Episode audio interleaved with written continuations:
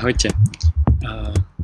Teraz je 1. novembra, tí, čo to pozeráte na videu, tak uh, možno teraz uvidíte, ako tu mám sviečkovú inštaláciu. Povedal som si, že sviečky sú cool, aj keď som teda nebol dneska na žiadnych hroboch ani nič podobné. A dôvod, prečo tu sedím a prečo tu niečo zase natáčam a rozprávam, je niečo, čo zaujíma aj priamo priamo mňa v mojom živote a nad čím sa teraz v poslednej dobe zamýšľam. A chcel by som v tomto, dúfam, kratšom dieli um, povedať niečo o životnom kapitále a transakčných nákladoch. Dúfam, že ste práve neušli. Sú to také ekonomické termíny, ktoré vysvetlím, ale chcem ich aplikovať na bežný život, nie na výrobu a na firmu, ale na bežný život. No a čo by som chcel spraviť je porozprávať sa s niektorými ľuďmi, ktorí sa v kapitále a v transakčných e, nákladoch v ekonomii vyznajú a títo ľudia dúfam nám pomôžu tieto transakčné náklady a, znížiť a životný kapitál zvýšiť. Takže vysvetlím o čo ide, ale cieľom je, aby sme mali lepší zaujímavejší život možno, alebo teda lepší v tom zmysle, v akom ho každý chce mať. A posledný rok som sa pomerne dosť stretával s veľmi úspešnými ľuďmi a zaujímalo ma, že čo títo úspešní ľudia robia inak ako ja, a teda s cieľom nejakým spôsobom sa poučiť a, a aplikovať tieto veci do života. A zistil som, že títo ľudia nie sú až tak iný v majetku, v tom, koľko majú peňazí, ale v tomto prípade boli iní, ale nebol to ten rozhodujúci faktor. Ale bolo to niečo, čo nazývam teraz už životným kapitálom. A sú to v zásade veci, ktoré sme v minulosti urobili preto, aby sme mali teraz jednoduchší život, do čoho sme investovali svoj čas, peniaze alebo, alebo niečo podobné. A, um, a niektoré z týchto myšlienok vychádzajú z toho, že som sa dlhšie zamýšľal nad takou teóriou, že nerobiť nič, ktorého hodnota poviem, vysvetlím, čo myslím pod pojmom hodnota, ale nerobiť nič, e, čo hodnota e, je nižšia ako moja hodinová mzda, ktorú si vypočítam z toho, že koľko dokážem vyrobiť e, hodnoty za hodinu. To znamená, koľko dokážem zarobiť za hodinu. A, a ten dôvod nie je len taký, že by sa mi nechcelo robiť nejaké druhy činnosti, ale ten dôvod je ten, že keď sa mi uvoľní čas, tak tento čas môžem investovať do robenia toho, v čom som, som dobrý. A tí z vás, ktorí ma poznáte, viete, že posledné mesiace je mojou obsesiou zisťovať, aké sú moje silné stránky a namiesto toho, aby som úplne na silu vyľaďoval svoje slabé stránky, sa snažím robiť všetko preto, aby som zistil, aké sú moje silné stránky a aby som robil práve to, na čo som, v čom som dobrý a kde môžem priniesť najväčšiu hodnotu. A tie veci, ktoré si dokážem kúpiť lacnejšie alebo zaobstarať za nejakých lepších podmienok, je dobré, keď robia tí ľudia, pretože to je zase ich silná stránka a dokážu to robiť určite lepšie ako ja. To znamená, že um, Vďaka dielbe práce sme každý efektívnejší a zároveň tí ľudia, ktorí mi pomáhajú v tom, čo chcem dosiahnuť, tak majú prácu a spolu toho dokážeme urobiť oveľa viacej. A ja samozrejme dokážem pomôcť iným ľuďom. Tá hodinová mzda, na to sa netreba pozerať len tak, že že moja hodina versus um, hodina, uh, dajme tomu, uh, mojej upratovačky alebo, alebo niekoho podobného. Ale treba sa na to pozerať tak, že koľko energie a aké mám náklady na to, aby som niečo spravil. Napríklad moja upratovačka vie upratovať určite lepšie ako ja, alebo aj naša upratovačka v office, v kancelárii. Jej to upratovanie ide, má v tom prax a tak ďalej, čiže ja nielen, že mám jednotkovú hodinovú mzdu drahšiu ako ona, ale jej to bude aj trvať kratší čas. A sú veci, ktoré zase viem spraviť ja oveľa efektívnejšie ako iní ľudia, ktorých hodinová mzda ale môže byť nižšia. Dokážem to spraviť za kratší čas. Čiže keby ste posadili napríklad za Unixový server mňa, dali mi vyriešiť problém, tak to zvládnem určite oveľa rýchlejšie ako bežný užívateľ počítačov, pretože ten sa bude musieť učiť všetko od začiatku a aj keď má možno nižšiu hodinovú mzdu, a ja to spravím za 10 minút a jemu to bude trvať možno týždeň alebo možno oveľa dlhšie. A, čiže to je, a, to je jeden pohľad a, a samozrejme a, moji kolegovia v práci, ktorí a, robia adminov full time, to pravdepodobne zvládnu za jednu minútu a tým pádom to nechám určite urobiť im. A, Takže to je jedna, jedna z myšlienok, čo sa týka bežnej práce, tá sa netýka priamo, priamo toho kapitálu, ale, ale akým spôsobom sa pozerať na hodnoty, ktoré, ktoré vytvárame. Čiže ešte raz, ak sa na to pozeráme takto, tak umožníme ľuďom robiť to, v čom sú dobrí a nie bojovať so svojimi slabými stránkami, aj keď samozrejme aj v tom je nejaká hodnota. A čo je oveľa dôležitejšie, pri takomto nejakom nastavení vytvoríme toho oveľa viac. Čiže ja keby som robil aj všetky veci, v ktorých nie som dobrý, tak by som toho vytvoril oveľa menej a keď mám okolo seba skupinu ľudí, tak naša, naša vyprodukovaná hodnota je oveľa vyššia. Dobre, čiže to je o produkcii a vzťahu produkcie k životu. A oveľa zaujímavejšia téma, lebo toto som už teda niekoľkokrát počul, ale chcel som, chcel som tým začať, je ako si vybudovať ten životný kapitál. A, tak pozrime sa na to, čo je životný kapitál. A, poďme na to teda cez kapitál. Kapitál sú nejaké produkty, ktoré boli vyprodukované v predchádzajúcich štádiách výroby, ale priamo neuspokojujú potreby zákazníkov. Sú používané pri výrobe na výrobu tovaru na spotrebu. A v zásade to znamená to, že kapitál si určite nepredstavujte ako pokreslené papieriky s mŕtvými prezidentami alebo nejakými peknými miestami v krajine, kde boli vydané alebo v oblasti, kde boli vydané. A kapitál sú tie výrobné prostriedky, to znamená továrne, do istej miery know-how a a veci, ktoré boli vyprodukované len za tým účelom, aby tá ďalšia produkcia bola kvalitnejšia, lepšia, lacnejšia, rýchlejšia a podobne. Ten kapitál nemusí mať vždy hodnotu, stačí keď sa pozriete na opustené továrne, bolo tu veľa rečí o búraní cvernovky, tak cvernovka je teda továreň, ktorá na niečo slúžila, bol to nejaký kapitál, ale je to v zásade momentálne sunk cost, to znamená niekto eh, potopený náklad, to znamená niekto investoval nejaké peniaze na to, aby postavil továrňu, aby mohol niečo vyrábať a momentálne eh, sa eh, tá továreň používa ako niečo úplne iné v zásade ako priestory pomerne nízkej kvality.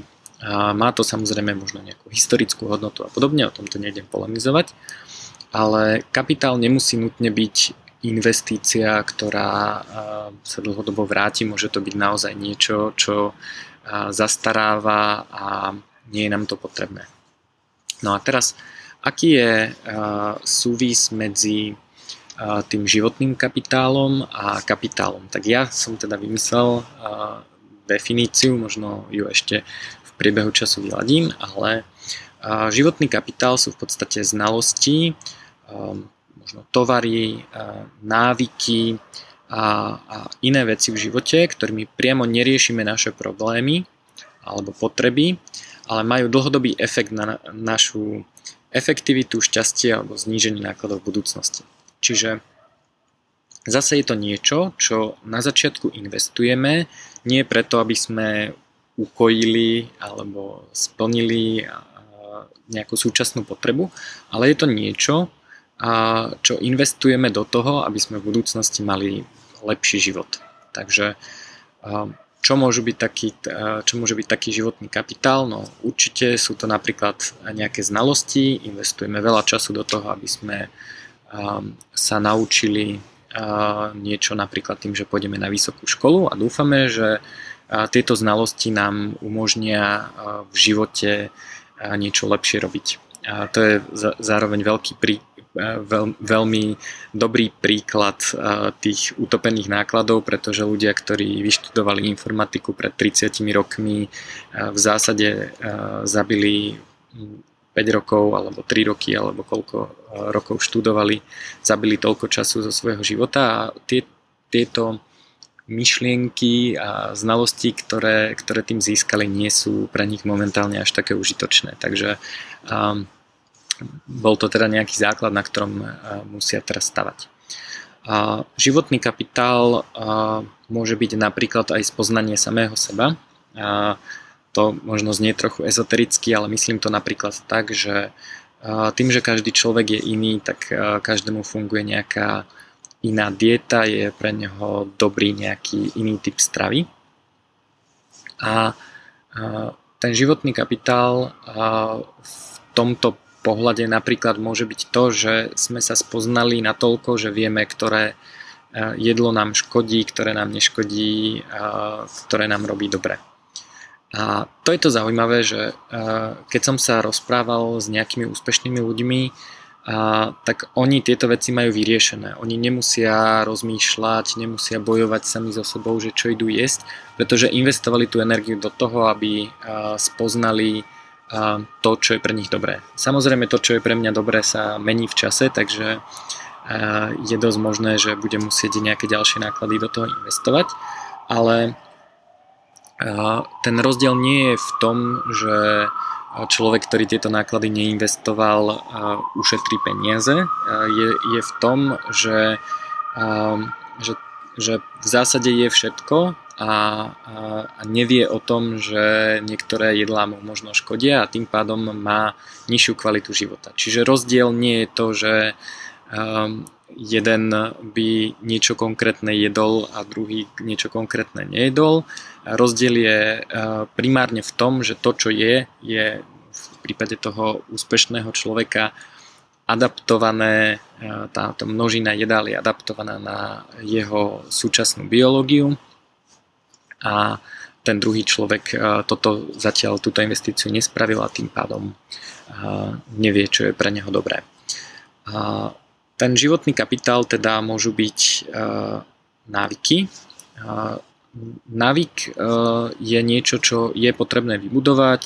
Na internete sa dočítate, že to trvá od 21 dní po neviem koľko mesiacov, ale funkčný návyk, teda zabehnutý návyk je uh, dobrý uh, práve preto, že uh, znižuje výdaj energie na rozhodovanie. To znamená, že keď sa ráno zobudíte a idete si rovno umyť zuby, nerozmýšľate, neriešite, to, je to automatické a nevyčerpávate si tú vôľu a tie rozhodovacie schopnosti.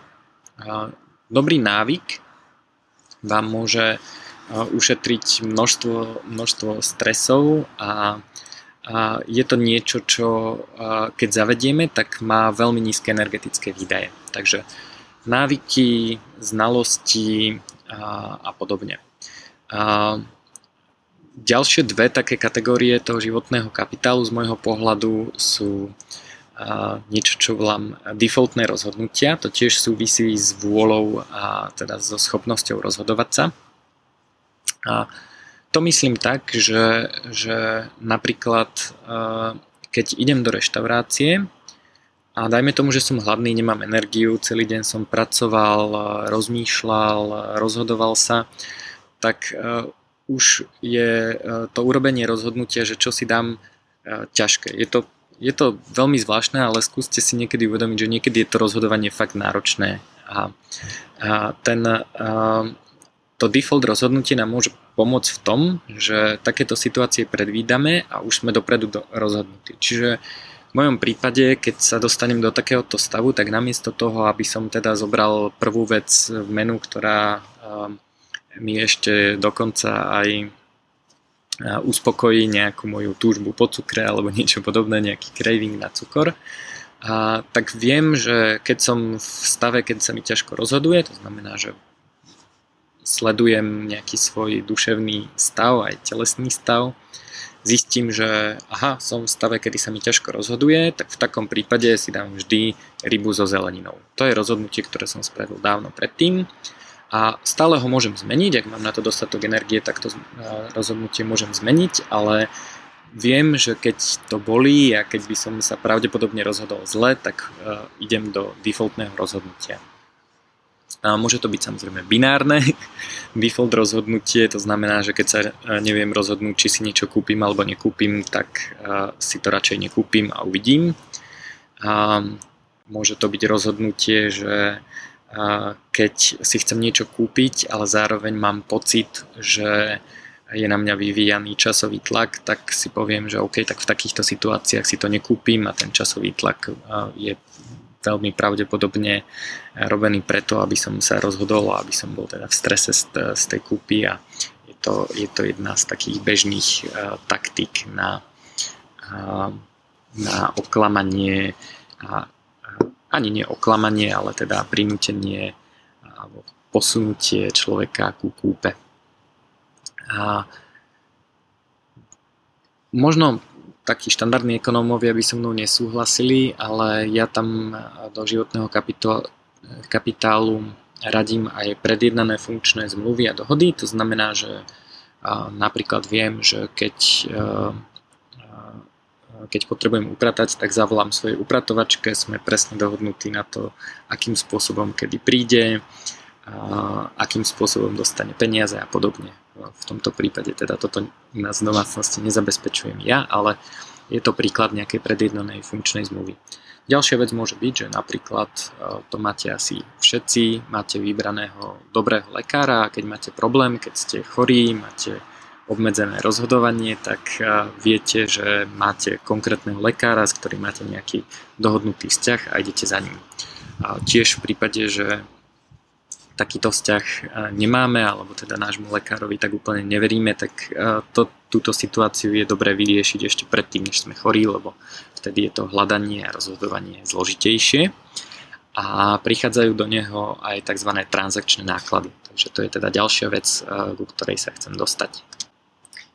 Transakčné náklady oficiálne teda v ekonómii sú podľa Wikipédie transakčné náklady sú náklady vynaložené na uskutočnenie ekonomickej výmeny nejakého druhu, alebo inými slovami sú to náklady vynaložené za účasť na trhu. Skúsim to preložiť, možno podľa nejakých príkladov, ktoré mám tiež z Wikipédie. A tri hlavné kategórie transakčných nákladov sú náklady na vyhľadávanie a informácie, do takejto kategórie patrí napríklad určovanie, že požadovaná služba alebo tovar je k dispozícii na trhu. To znamená, snažím sa zistiť, že, že to, čo potrebujem naozaj, či, či to niekto ponúka, kto to ponúka, ako sa k nemu dostanem, ako nájdem najnižšiu cenu a požadovanú kvalitu. Toto napríklad rieši Uber tým, že Uber je veľ, veľmi dobrý príklad znižovania transakčných nákladov a znižuje ich tak, že stále vždy bolo veľa ľudí, ktorí boli ochotní vás niekam zaviesť za nejaký poplatok, ale sedeli doma a nemali ste sa k ním ako dostať. Ja som poznal v Bratislave nejakých, alebo teda počul som o nejakých nelegálnych taxikároch, v podstate som ich nikdy nepoužíval, ale boli to ľudia, ktorí rozdali známym telefónne číslo, roz, rozšírilo sa nejakej ich sieti známych, boli preddohodnuté ceny a proste ľudia namiesto toho, že by volali do taxislužby, zavolali tomuto známemu. No a, problém tohto bol, že ten známy samozrejme veľmi často niekoho viezol, čiže ten pick-up trval veľmi dlho a niektorí teda mali viacerých takýchto známych a ako fallback používali taxislužbu. Služba toto riešila vysielačkou, opýtala sa dobrý deň, je voľný niekto na Zochovej a keď sa teda niekto ozval, tak tam išiel. Čiže, čiže toto bolo zjednodušenie v tom, že sa znižil ten čakací čas a teda taxislužba vám ponúkla to, že vám našla ten konkrétny odvoz. No a, a Uber toto prakticky rieši vyslovene na báze transakčných nákladov, to znamená, že spraví zoznam ľudí, ktorí sú teraz ochotní šoférovať, sú v aute, viete kde sú, alebo teda Uber vie, kde, e, kde sa nachádzajú a, a vy si objednáte teda nejaký odvoz a Uber spáruje toho vodiča s vami. To znamená, že Uber nie je podľa mňa taxi služba, Uber je služba, ktorá znižuje transakčné náklady. A vďaka tomu, že vám poskytuje teda tú požadovanú kvalitu a tovar je, alebo teda v tomto prípade služba je k dispozícii na trhu v dostatočnej kvalite, čiže dostatočne skoro a podobne. Ďalšie náklady sú náklady na vyjednávanie, to sú náklady potrebné na to, aby sme do, dosiahli priateľnú dohodu s druhou stranou transakcie, vypracovali príslušnú zmluvu a tak ďalej. Čiže uh, to je aj o možno o doprave, o tom, že, že kto nám ten tovar alebo službu dopraví a podobne. Tieto náklady poznáte možno, ak ste napríklad sa snažili niekoho nahajrovať a prijať do práce, alebo, alebo ste zaháňali nejakých robotníkov, alebo, alebo a, ľudí, ktorí vám s čímkoľvek doma pomáhajú, záhradník a podobne. Záhradníka nemám, ale, ale je to tiež dobrý príklad. A, tak a, dajme tomu, že už máte nejakých kandidátov, zistili ste ponuku na trhu a teraz sa musíte s tým kandidátom dohodnúť, že ako má vyzerať výstup, aké sú podmienky, čo keď to nedodá, kedy to dodá. A, a obidve strany sa vlastne musia zhodnúť v nejakej forme na, na podmienkach a keď sa tento krok zanedbá, tak výsledky sú väčšinou dosť zlé. A toto samozrejme Uber tiež rieši v zásade tak, že tie podmienky sú rovnaké pre všetkých a dopredu dané, takže ich vyriešil tak, že ich vyriešil jednorázovo pre celý ten ich market. A ďalšie náklady, tretia kategória sú náklady na dohľad nad dodržovaním zmluvy a, alebo dohody a to sú teda a, náklady, ktoré sú vynaložené a, na to, aby sme si boli istí, že druhá strana túto dohodu dodržiava, napríklad tovar alebo službu dodáva v požadovanej kvalite a termíne. Čiže toto je niečo, čo to sú náklady, ktoré vynaložíme na to, aby sme zabezpečili dodržanie tej dohody. Toto môže riešiť napríklad právny systém, väčšinou to do veľkej miery rieši aj reputačný systém, síce preventívne, ale vždy je možnosť sa nejakým spôsobom odvolať a tomu dodávateľovi alebo kupujúcemu znížiť rating alebo niečo podobné. Takže toto sú všeobecne transakčné náklady v ekonomii. Neviem, či môže byť aj viac typov, na to sa opýtame ekonomov, ale teraz ako to pre, preniesť do bežného života. Tak pri aplikácii do života je dôležité to, že ak transakčné náklady zostávajú alebo sú nižšie ako prípadné zisky z, toho obchodu, a tak e, výmena nastane. A ak na druhej strane sú tie transakčné náklady vyššie ako prínosy z toho obchodu, tak dohoda nebude vôbec realizovaná. A to je to, čo nás mnohých uh, odrádza od toho, aby sme uh, niečo v živote zlepšili. A, tie transakčné náklady samozrejme sú aj keď sa snažíme naakumulovať ten životný kapitál. Čiže uh, je to to, že radšej niečo spravím stokrát rovnako, ako by som zistil, kto mi to môže za nejakých lepších, lacnejších a pre mňa výhodnejších podmienok spraviť, pretože sa mi nechce investovať ten čas do hľadania toho dodávateľa a do spravenia tej transakcie. Čiže napríklad radšej upratujem sám, aj keď viem, že je to pre mňa nevýhodné, lebo vnímam transakčné náklady na, na nájdenie dobrej upratovačky za príliš vysoké a nechce sa mi to investovať, alebo neviem ako na to a podobne. A, čiže transakčné náklady sú ako keby taká bariéra na to, aby sme si ten životný kapitál vybudovali. A tie náklady samozrejme na, na kapitál môžu byť aj iné ako transakčné, ale na tie sa ešte špeciálne pozrieme. Takže aké sú uh, také bežné techniky na znižovanie transakčných nákladov? Uh, tak uh, hovoril som o appke. Uh, celkovo sharing economy je veľmi dobrý, uh, dobrý princíp na znižovanie transakčných nákladov. Ja osobne používam Uber, a používam bike sharing v Bratislave, White Bikes, to znamená, že keď potrebujem nasadnúť na bicykel, tak sa pozriem do Whitebikes eh, webovej apky, zistím, kde je najbližší bicykel, ktorý si môžem požičať, presne viem, ako si ho vezmem, eh, odbicyklujem sa, vrátim ho na stojan, eh, zadám do apky, kde som ho vrátil a, a, a týmto spôsobom fungujem. A, je to lepšie častokrát oproti tomu mať vlastné auto alebo bicykel, pri aute e, je príklad, že Uber e, z domu do mesta a z mesta domov, e, ak idem na dlhšie ako dve hodiny, je pre mňa často lacnejší, ako keby som tam mal ísť, nájsť parkovanie, čo buď dlho trvá, alebo ešte vo väčších, e, väčšom množstve prípadov stojí pomerne veľa peňazí. No a zistil som, že parkovanie napríklad v Carltone, e, keď chcem ísť naozaj úplne do centra, je drahšie, ako keď pôjdem Uberom tam a naspäť a okrem toho ešte nemusím riešiť parkovanie a šoferovanie a všeličo možné.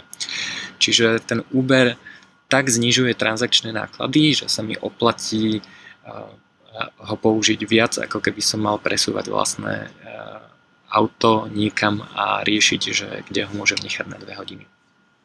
A pri bike sharingu, okrem toho, že rovnako ako pri aute ten bicykel nenutne musím servisovať, White Bikes funguje tak, že by bolo dobré ho nechať v nejakom použiteľnom stave alebo v, nejakom, v nejakej situácii ho odniesť na servisný stojan ale v zásade stále eh, je to nejaký bicykel, eh, o ktorý je eh, nejakým spôsobom postarané.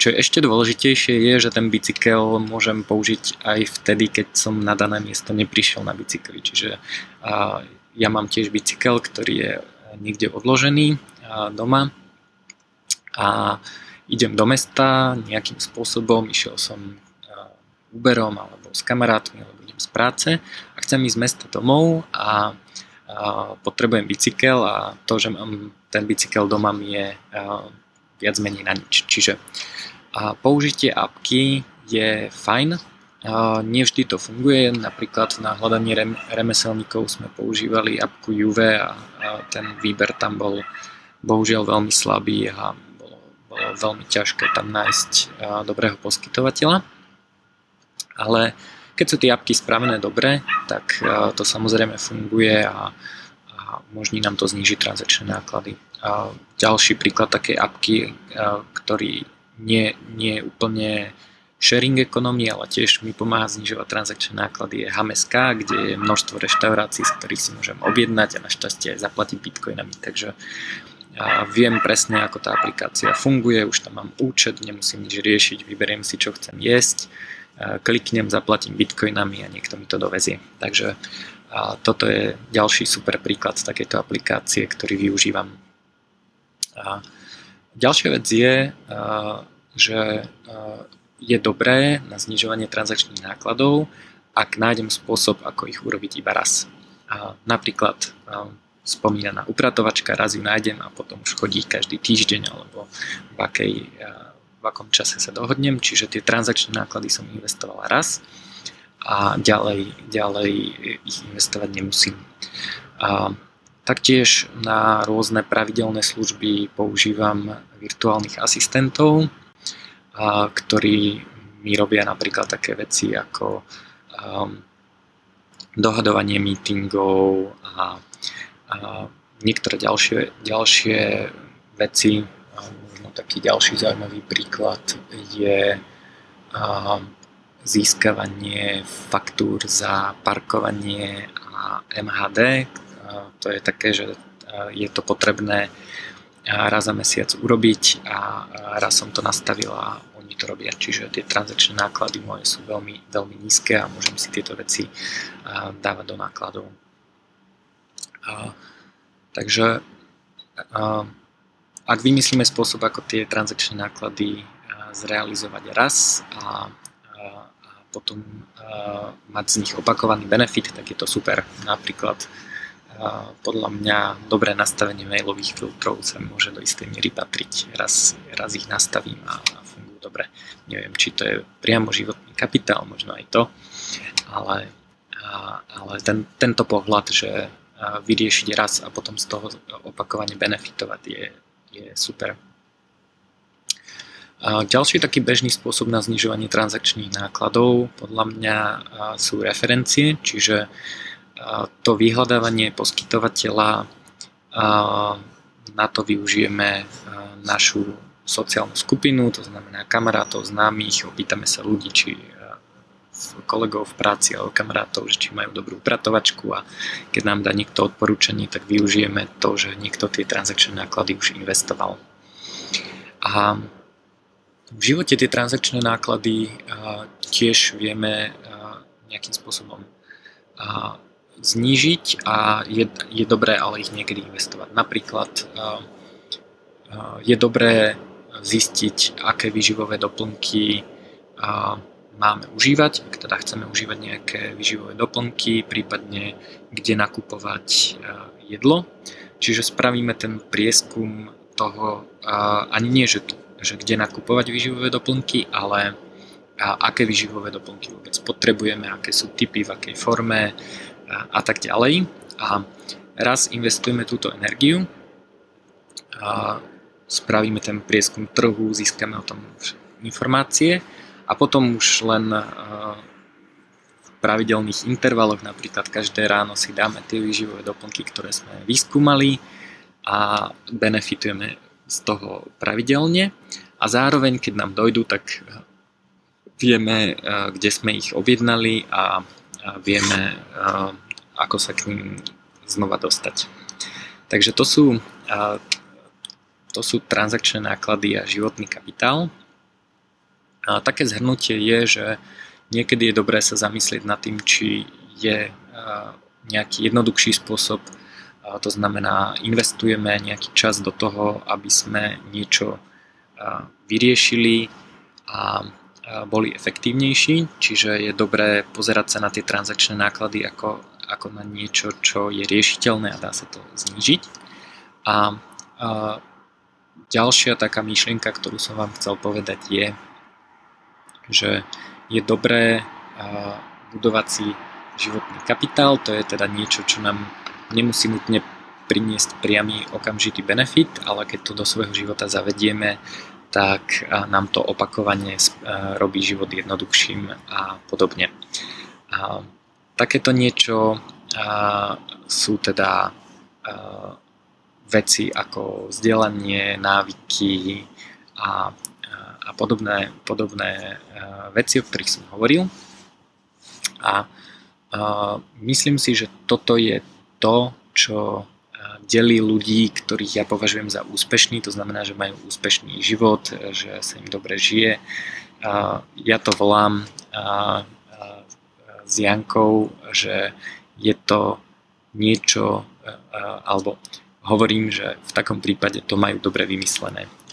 Napríklad som to hovoril pomerne často v Japonsku, keď som um, mal pocit, že tam všetko funguje, majú to teda veľmi dobre vymyslené a Mnoho ľudí to má v živote veľmi dobre vymyslené. Vedia, ako reagovať na nejaké situácie, ehm, čo majú jesť, aké majú výživové doplnky, ako vyzerá ich vhodné cvičenie, ako optimalizovať, ako robiť veci dobré, rýchlo, ako spojiť niektoré veci dokopy a robiť ich naraz a ako vďaka dielbe práce robiť tie veci, v ktorých sme dobrí a tie veci, v ktorých nie sme dobrí, nechať na druhých ľudí.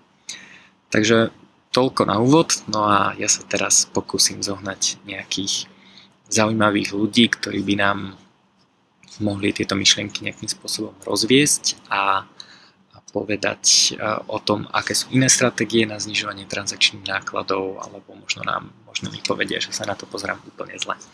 Takže zatiaľ toľko, ďakujem za pozornosť a dúfam, že ste si z tohto niečo odniesli. Ak máte nejaké veľmi dobré životné vychytávky, ktoré tvoria váš životný kapitál, alebo ak máte nejakú veľmi dobrú stratégiu na znižovanie transakčných nákladov, napíšte mi, moja e-mailová adresa je jurajzevnačbednar.sk Tak, majte sa.